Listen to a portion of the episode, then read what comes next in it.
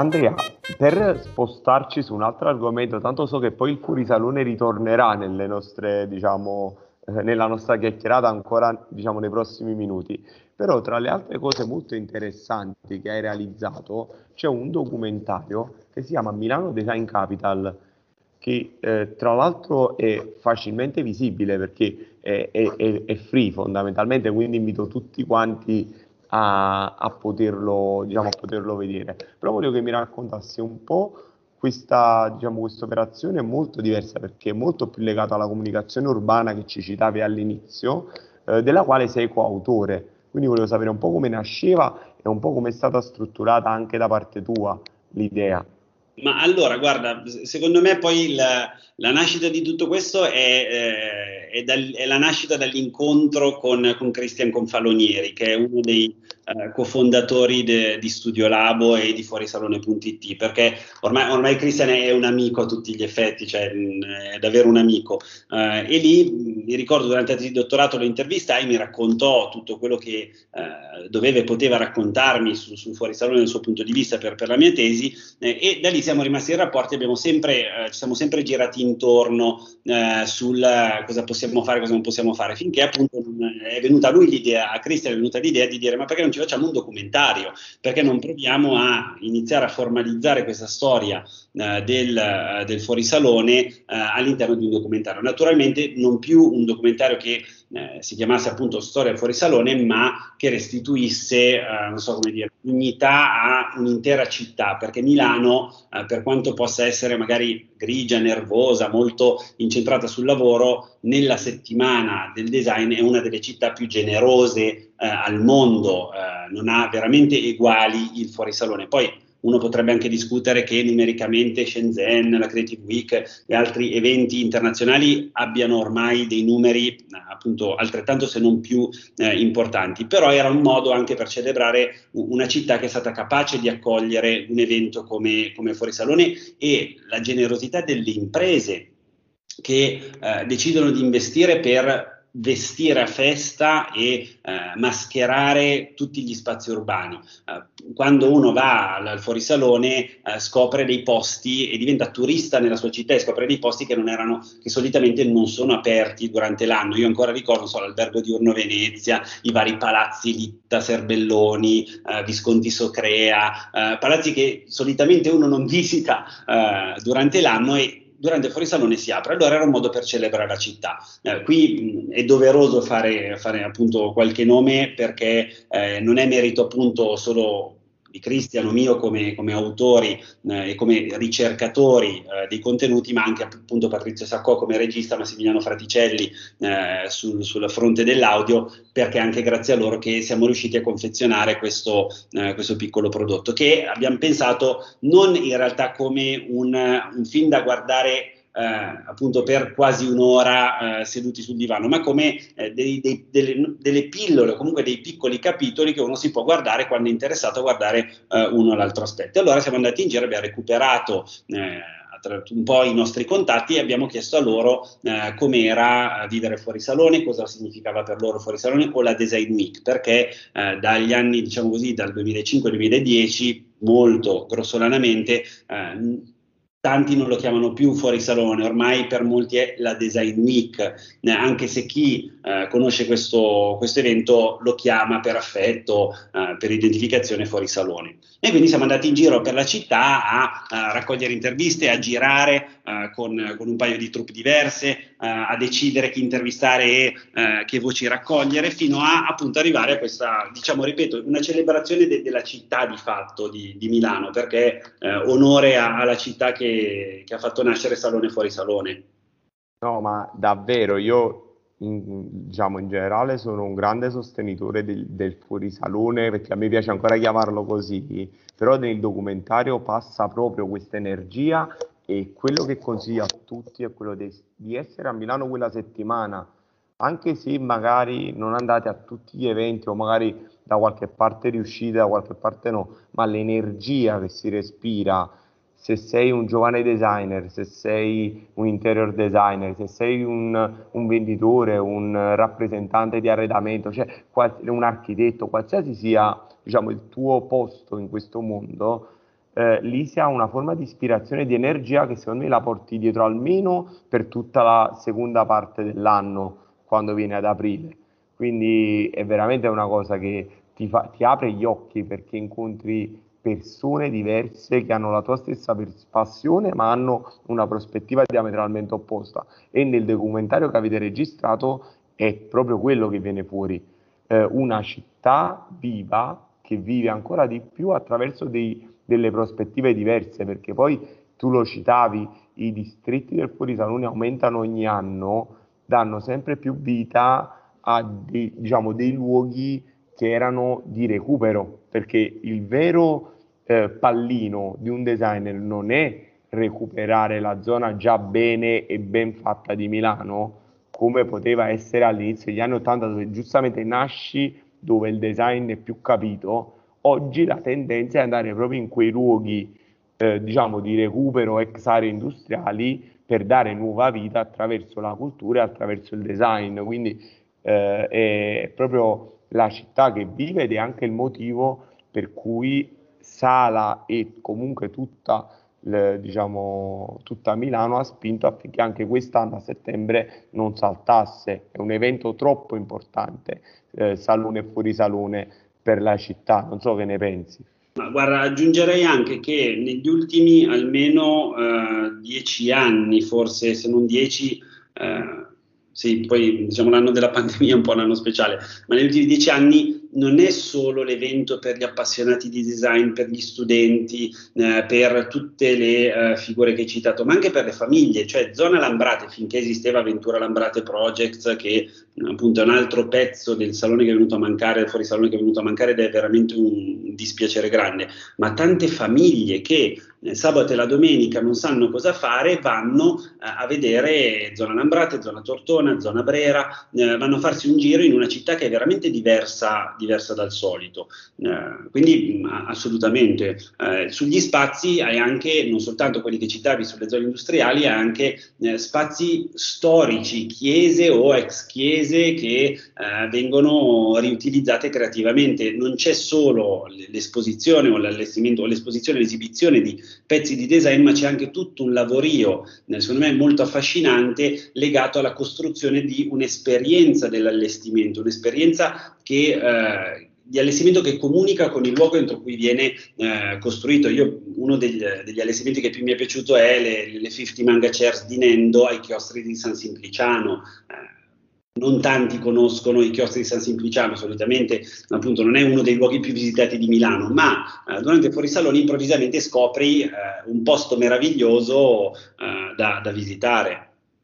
No, no, ma questo è l'altro aspetto fondamentale, cioè mettere in mostra luoghi che spesso sono chiusi o comunque eh, non sono apprezzati per quello che sono. Quando tu gli poni, diciamo, installazioni, quindi diciamo in questo campo siamo quasi nell'arte quando si parla di un'installazione, eh, metti eh, l'installazione complessiva, non è solo l'oggetto, quindi anche il luogo, l'architettura dove uno si trova viene apprezzata tanto di più. Quindi è, è un processo virtuoso in generale che è bello perché nasce comunque da una fiera che negli anni 60 prevedeva, come dicevi tu, dei canoni di sobrietà e di disposizione abbastanza militare degli oggetti che diciamo, fortunatamente ab- abbiamo avuto un'evoluzione all- diciamo, di allestimenti molto molto più eh, creativa e questa è una cosa bella da, diciamo, da sottolineare. Sì, sì, ah, guarda, assolutamente. Se io penso all'evoluzione, poi lì l'hai, l'hai raccontato benissimo nella storia del Salone con il padiglione 33 eh, o 30 barra te, eh, terzo e così via, ma ci sono anche episodi, penso ad esempio alla presentazione delle bambole eh, nel 72 forse era con le foto di Oliviero Toscani, foto abbastanza scandalose eh, che creano veramente scandalo, scandalo per i tempi. Eh, invece sulla città, tanto per eh, ricollegarmi al fatto che tu hai citato Sala, in generale città, secondo me anche la città di Milano eh, negli anni ha capito progressivamente il valore eh, del, del fuorisalone. Il valore del salone già lo sapeva, è un, davvero un evento eh, in, dell'industria, un evento commerciale che sì, negli anni si è aperto al pubblico generalista, ma ha capito il fuorisalone, tant'è che negli ultimi anni ha introdotto una serie di progetti tipo adotta un allestimento, adotta un pezzo di design eh, per quartieri magari periferici, quindi per lasciare un'eredità permanente eh, di quello che è un evento a tutti gli effetti effimero. Andrea, d'accordissimo. Io ora per fare proprio quello che fa il presentatore di podcast, quindi che deve interrompere un argomento per passarne a un altro, eh, volevo spostare un, ancora l'attenzione su di te prima che sull'argomento, cioè ovvero all'inizio abbiamo parlato della tua carriera universitaria e volevo sapere un po' più nello specifico di cosa ti occupi quando insegni e, e, poi anche una riflessione dal tuo punto di vista di come l'insegnamento universitario legato a quelle che sono le discipline di cui stiamo parlando eh, stia diciamo, evolvendo e se positivamente. Ok, allora eh, negli ultimi anni, soprattutto negli ultimi eh, due o tre anni, ho concentrato le, eh, le, mie attività molto di più in realtà sul lato consulenziale, sulle attività professionali, eh, pur mantenendo il piede nell'università. Questo non, eh, non assolutamente per un, una forma diciamo così, so, di, di, di snobismo, tutt'altro. Continuo ad amare l'università, tant'è che adesso ho un, un corso, eh, appunto una cattedra nel primo semestre eh, alla IULM più eh, di carattere teorico e ho un paio di, di master e un corso, eh, una cattedra a Bergamo su digitale data storytelling e attività più di comunicazione e marketing digitale. Quindi ho sempre cercato eh, di far comunicare questi, queste diverse anime che mi porto dietro, perché trovo che eh, appunto lavorare per l'industria mi dia quella concretezza e mi dia quello sguardo su, sul mercato, su, sul lavoro, che poi posso riportare anche agli studenti laddove il corso eh, lo richieda. L'università mi dà quella opportunità meravigliosa di studiare eh, perché non studi, eh, cioè, studi di più per una lezione che per un esame eh, e la ricerca per rimanere un pochettino aggiornato e con, con la testa attiva. Eh, l'evoluzione che ho visto nel mio ambito, che poi appunto la comunicazione digitale, la comunicazione urbana eh, e ahimè abbiamo dovuto sospendere il corso di sociologia urbana in questi due anni di pandemia con una, una cara collega perché facevamo etnografia urbana con gli studenti, quindi ahimè le misure non ce lo consentono. Eh, l'evoluzione soprattutto nella comunicazione digitale è costante e eh, oserei dire estrema. Eh,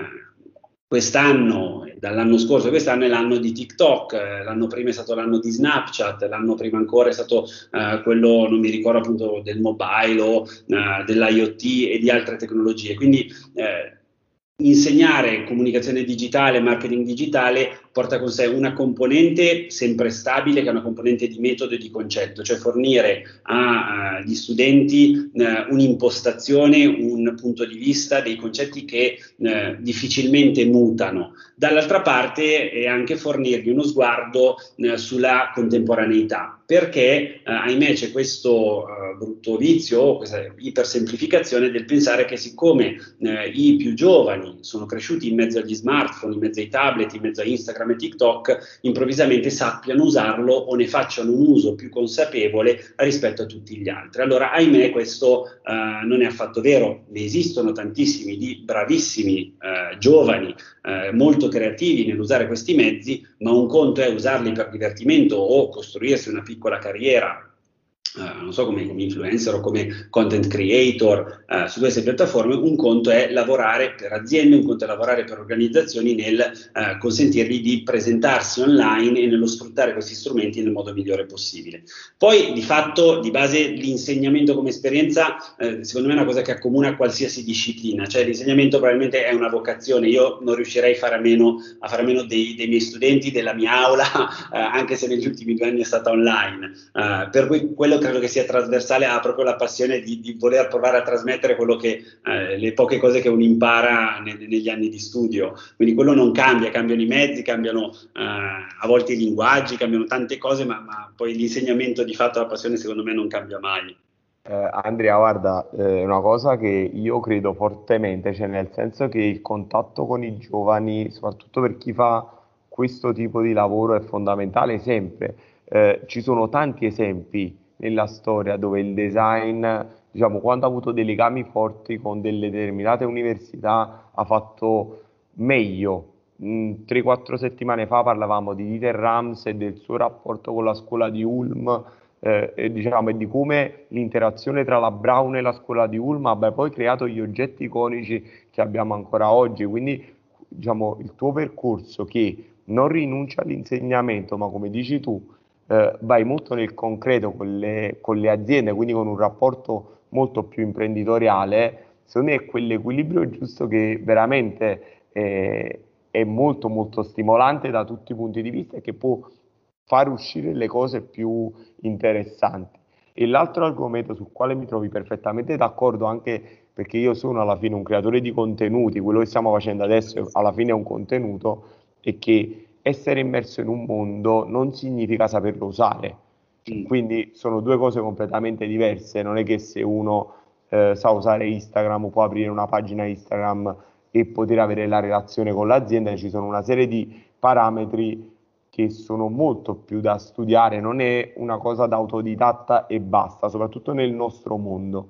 Eh, il passaggio però sul quale ti volevo portare a una mia riflessione, volevo sapere il tuo punto di vista, è che comunque le aziende del settore mi sembrano un passo indietro a questi strumenti, cioè mi sembrano ancora un po' eh, diciamo sterili nell'utilizzare, tu hai citato TikTok e Snapchat che per me sono ancora lontanissimi dalle aziende che probabilmente non le hanno proprio queste applicazioni, però lo stesso Instagram che comunque oggi è già un social più maturo e che comunque accoglie tante persone anche grandi d'età, non ha un pubblico giovane, li vedo ancora un passo indietro rispetto a tanti altri settori. Volevo sapere tu nelle interazioni con le aziende come vedi eh, questa loro posizione, se è una posizione scelta o è un po', come hai detto tu, un gigante d'argilla che fa fatica a stare dietro all'evoluzione? Ma allora, intanto mi, eh, un po' mi intimorisce la quantità di cose sulle quali siamo d'accordo, quindi cioè, non so, eh, se, anche se ci siamo conosciuti tipo una settimana fa è, è veramente incredibile. Um, secondo, eh, allora è difficile rispondere e ahimè una parola chiave dipende perché veramente varia da caso a caso, cioè ci sono sempre per rimanere nell'ambito delle industrie creative, eh, ogni industria creativa ha le sue logiche, ha i suoi linguaggi, ha, ha i suoi network, ha eh, i suoi, diciamo così, i suoi anche mh, metriche economiche, cioè anche la sua economia, quindi possibilità di investire, la possibilità, il come eh, ritornare sull'investimento. Citavi correttamente appunto il mondo della moda che può permettersi eh, di lavorare su un'altra scala rispetto al design. Eh, io non ti so dire, eh, quindi credo che dipenda eh, da azienda ad azienda. Ci sono aziende che magari scelgono di investire e poi non vedono un grande ritorno sull'investimento e quindi desistono. Secondo me c'è un, un paio di grandi fraintendimenti oppure un, un, paio di grandi incomprensioni legate al mondo della comunicazione digitale. Cioè, uno, eh, l'idea che eh, siccome è, è, facilmente accessibile il digitale, allora può farlo chiunque. Siccome eh, c'è il mio nipotino, c'è mio cugino che è bravo su Instagram, può esserlo anche per un'azienda. Quindi questo è il primo errore. Eh, spesso ci sono aziende che appunto danno a, non dico al nipotino, ma eh, danno a quello che sembra esperto in mano un aspetto dedicato come la comunicazione senza rendersi perfettamente conto di quello che stanno facendo. Dall'altra parte c'è anche questa idea che queste piattaforme, eh, io penso a Instagram che hai citato, ma vale lo stesso per TikTok, per Facebook, per LinkedIn, qualsiasi eh, piattaforma social, ma anche siti web, eh, che non richiedono investimento, che l'investimento sia basso.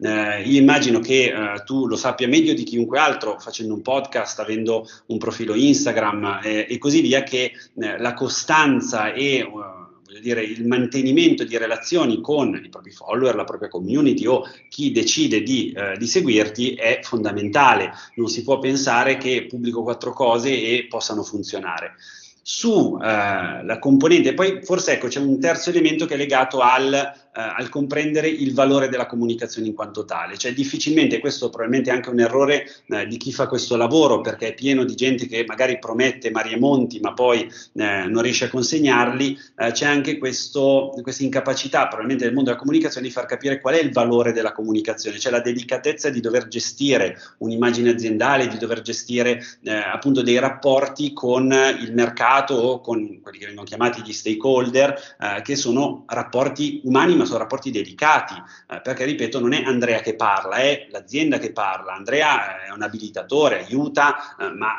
davanti al pubblico è l'azienda. Eh, sulla innovatività o sull'innovazione della comunicazione del settore del design, lì secondo me torniamo un po' all'inizio della nostra chiacchiera, cioè eh, quella eh, diciamo così, componente della creatività della comunicazione. A me è slegato dal design, ma mi è venuta la lampadina pensando a TikTok, eh, la social media manager degli Uffizi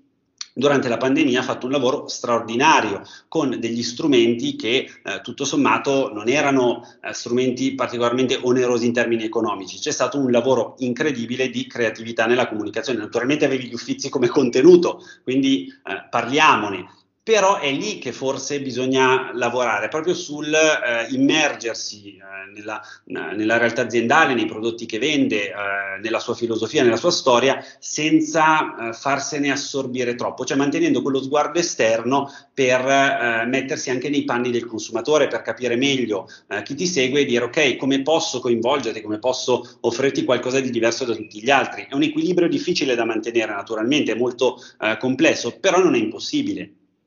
No, no, ma sono, Andrea, sono d'accordissimo con quello che hai detto, nel senso che eh, tutta la parte di comunicazione, eh, diciamo, istituzionale, chiaramente i brand la fanno molto bene. Quella che manca molto spesso è quello che dicevi tu, il rapporto con i follower, eh, che comunque per le grandi aziende sono centinaia di migliaia, ma questo anche per i grandi designer, e la sensazione è che è molto estemporanea viene il salone, fanno 700 storie, eh, un, ti bombardano, poi per un mese scompaiono e questi mezzi non funzionano così. Eh, viene la pandemia, io faccio sempre questo esempio, improvvisamente c'erano live tutti i giorni di Cassina con l'Aurchiola, l'Aurchiola era tutti i giorni da qualche parte. Eh, poi dopo, quando vedevi quante persone stavano seguendo quella live, erano 20, 30, 40. Perché? Perché l'algoritmo di Instagram non ti riconosce come Cassino, come Laurchiola, ti riconosce come un profilo non attivo, quindi non ti premia e magari se io e te facciamo una live,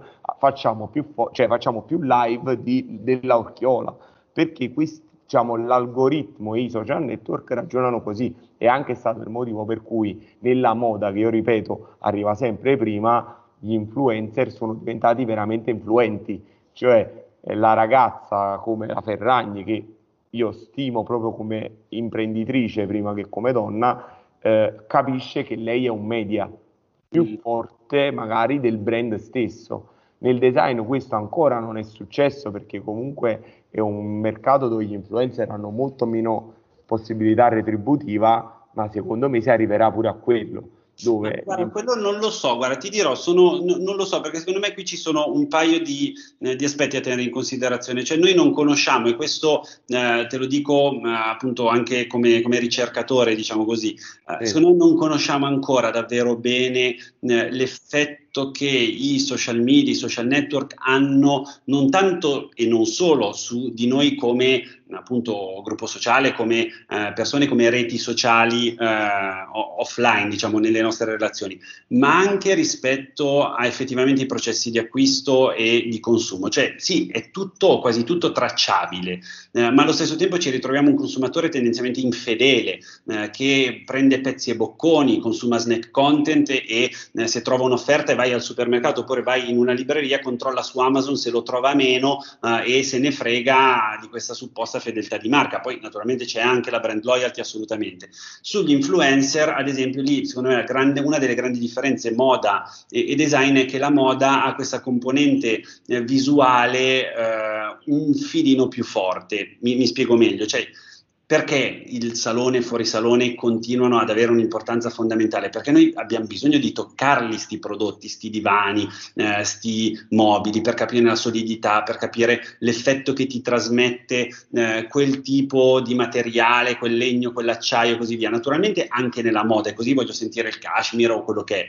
Però se penso al fast fashion, se penso appunto ai vari marchi per non parlare dell'ultra fast fashion, eh, a me basta vedere lo spunto di quel costumino, ma sì, lo compro, lo provo perché tanto fra quattro mesi lo abbandono. Il pezzo d'arredo eh, invece me lo tengo probabilmente per molti più anni. Quindi ci, ci sono diverse differenze che secondo me non consentiranno probabilmente di avere quella stessa dinamica da influencer, micro influencer, che poi personalmente un po' hanno anche, anche stancato tutta questa dimensione qui, eh, però eh, non, non, so quanto il design riuscirà a farlo proprio questa logica e, e non vorrei che fosse neanche una direzione troppo da prendere. Eh, secondo me bisogna lavorare su altri piani. Pure l'Aurchiola va benissimo avercela come ospite in una live, ma farne un ciclo, poi giustamente l'azienda dice ho investito tot soldi, qual è stato il ritorno? 50 spettatori, 1000 spettatori, ma poi quanto ho venduto, perché poi l'azienda giustamente deve ragionare anche così, quant'è che ho venduto, oppure quant'è che ho migliorato il mio posizionamento di marca, eccetera, eccetera. Cioè, mi rendo conto però, però ti dico, guarda, un po' dal, dall'altro lato, io ora ho un unico negozio di mobili, quindi non faccio statistica, però da quando noi abbiamo trasformato, per esempio,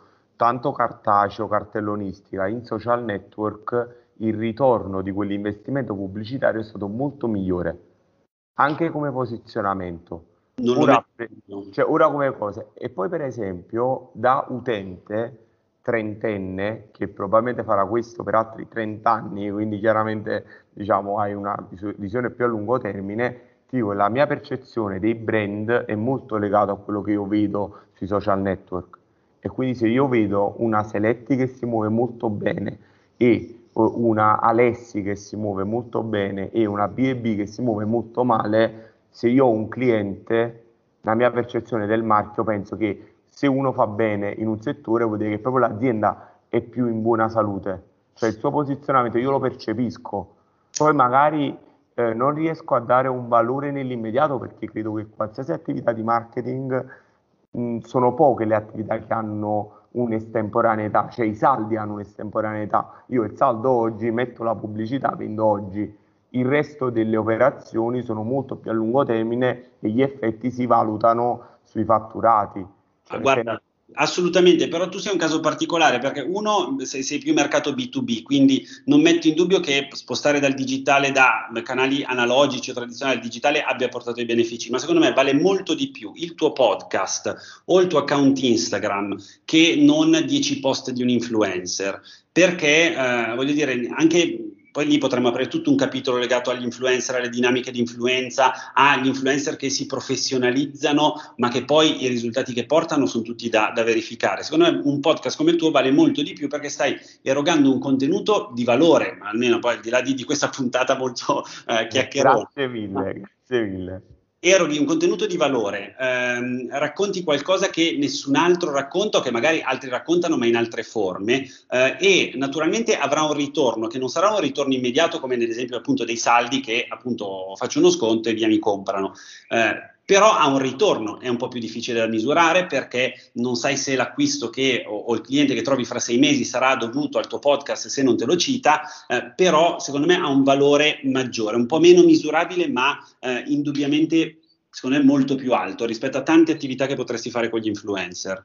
Uh, Andrea, a parte che ti ringrazio, sei super gentile, però eh, quello che dico è proprio questo, la, la sensazione però è un'altra, che manca l'influencer di settore, cioè mi spiego, non me ne vogliano i vari Paolo Amarella, Andrea Castrigliano, eccetera, eccetera, perché per l'amor di Dio fanno un lavoro anche interessantissimo, però quello non è design, cioè quando sponsorizzano la piastrella o fanno vedere la villa due sposini, quello è intrattenimento da televisione.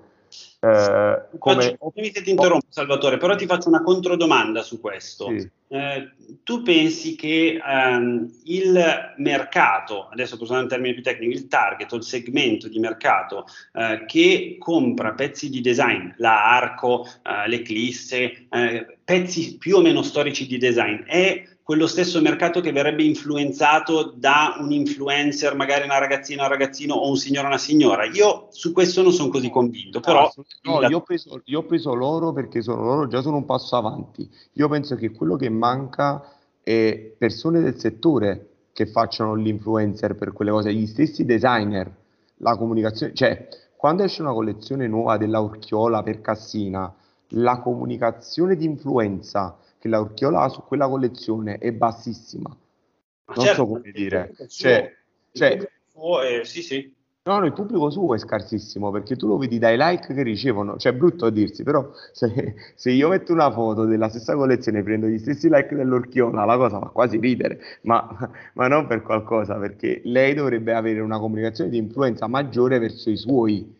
per me quelli sono i veri influencer del design nel futuro secondo, me, secondo me invece lì resti in un mondo un po' autoreferenziale, cioè chi segue la Orchiola eh, sa quello che trova eh, e la Orchiola continua a raggiungere quel mercato di chi già la conosce e magari vede la novità, peraltro non è che la compra come compro eh, le magliette da H&M,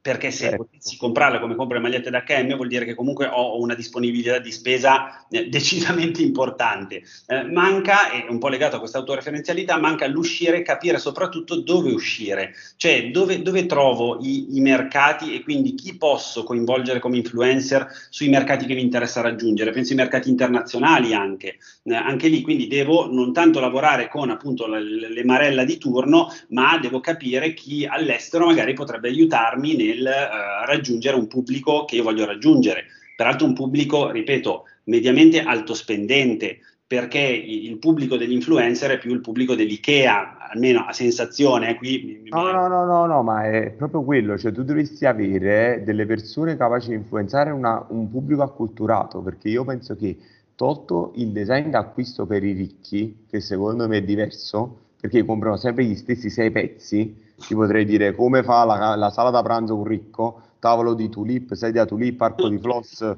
cioè, cioè proprio così, senza, senza nemmeno pensarci troppo, eh, hai tanta gente che potrebbe comprare quel mercato. Una cosa, diciamo, giustissima e interessantissima che dici tu è che il mercato non è italiano, non è europeo, ma se vai a vedere poi i fatturati è per il 60% tra Stati Uniti e Asia, Cina in particolare. Quindi eh, ancora di più bisognerebbe andare a vedere su quei mercati come sfondare o comunque come essere presenti. Però se non ci riescono nemmeno sul mercato locale, cioè bisogna sempre partire dal piccolo, no? Uno prima coltiva il proprio orticello e poi dopo piano piano si apre. Non lo so, ho la sensazione che c'è ancora da lavorare, che ancora, come hai detto tu, le coordinate non sono chiare quale, per, per tutti. Quindi è, è un bell'argomento che lo vedremo nei prossimi anni. Come si... ah, guarda, se vuoi poi ci, ci possiamo anche fare un, tutta un'extra puntata, ma, ma, la domanda di fondo che mi farei se io fossi un'azienda sarebbe eh, quali sono le abitudini di consumo mediale, quindi eh, quali piattaforme usano, eh, quanto spesso le usano, per cosa le usano, quali sono le loro abitudini di consumo in generale e quindi da lì partire per progettare una comunicazione che sia in grado poi di coinvolgere. E non è detto in tutto questo eh, che eh, questi canali eh, di comunicazione siano quelli che poi vendono, perché magari sono solo dei canali di supporto, di posizionamento, la, la vendita la chiudi eh, con le PR, la vendita la chiudi con l'appuntamento in presenza, eh, se penso anche di nuovo tornando alla moda del, del sartoriale, di tutto il mondo del, dell'haute del, del uh, made to measure, del sartoriale vero e proprio. Eh, sulla Cina poi oppure su, su tutto il fronte asiatico si apre tutto un altro mondo che è loro hanno piattaforme diverse, cioè il nostro mondo europeo e americano, abbiamo le Big Five che in qualche modo dominano lo scenario eh, digitale,